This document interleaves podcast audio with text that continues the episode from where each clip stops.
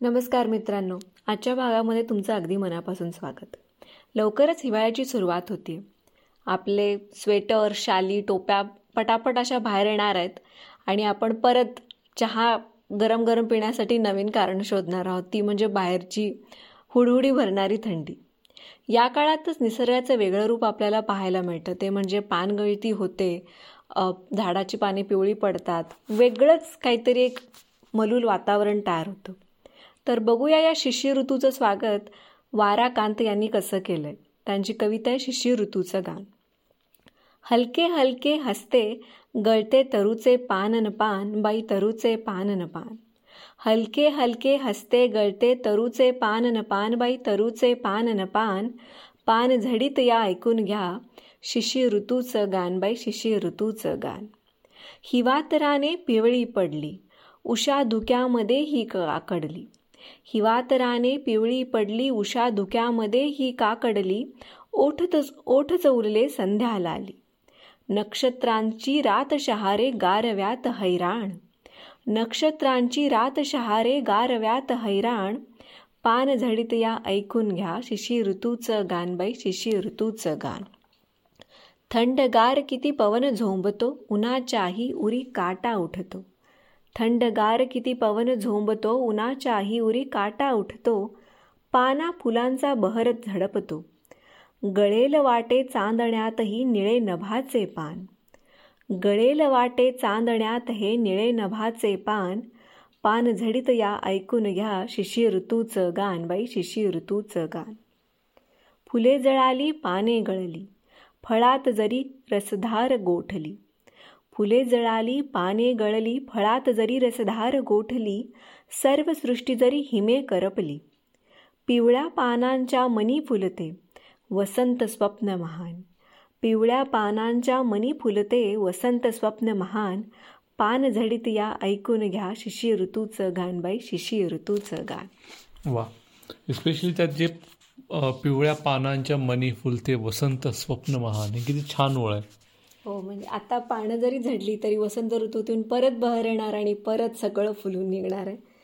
अशाच थंडीचं तेवढी पानगळती आपल्याला महाराष्ट्रात बघ दिसत नाही किंवा भारतातही.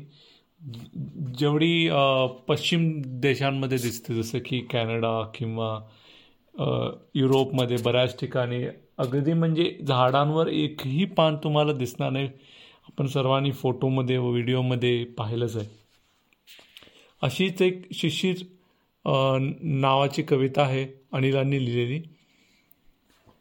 कवितेचं नाव आहे शिशिर. आठवणीतल्या कविता भाग दोन या पुस्तकातली कविता आहे.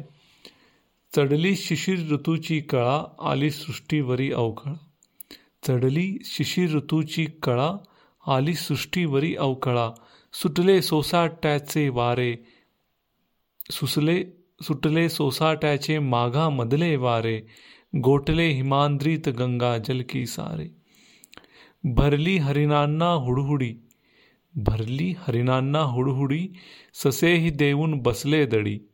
सृष्टीला भरले ही थरथरे अंग। सृष्टीला भरले ही थरथरे अंग।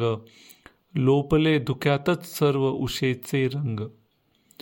मिटल्या वेली वरी कळ वरल्या कळ्या. मिटल्या वेली वरल्या कळ्या. फुलांच्या झडल्या की पाकळ्या मिटल्या वेली वरल्या कळ्या. फुलांच्या झडल्या की पाकळ्या उपवनींचा गेला बहर सर्व ओसरुनी. उपवनींचा गेला बहर सर्व ओसरुनी. कोशातच पडली फुलपाखरे मरुनी. गारठल्या राघो मैना. पसरे फुला फुलावर दैना. गारठल्या राघो मैना पसरे फुला फुलावर दैना झाडाची गळली पात लता भयभीत. झाडाची गळली पात लता भयभीत कंठातच थिजले कोकिळ मणीचे गीत. कंठातच थिजले कोकिळ मणीचे गीत. चढली शिशिर ऋतूची कळा आली सृष्टीवर अवकळा. निसर्ग आपल्या सर्वांसाठी किती महत्त्वाचा असतो. म्हणजे त्याची पानं झडली झाडा फुलांची.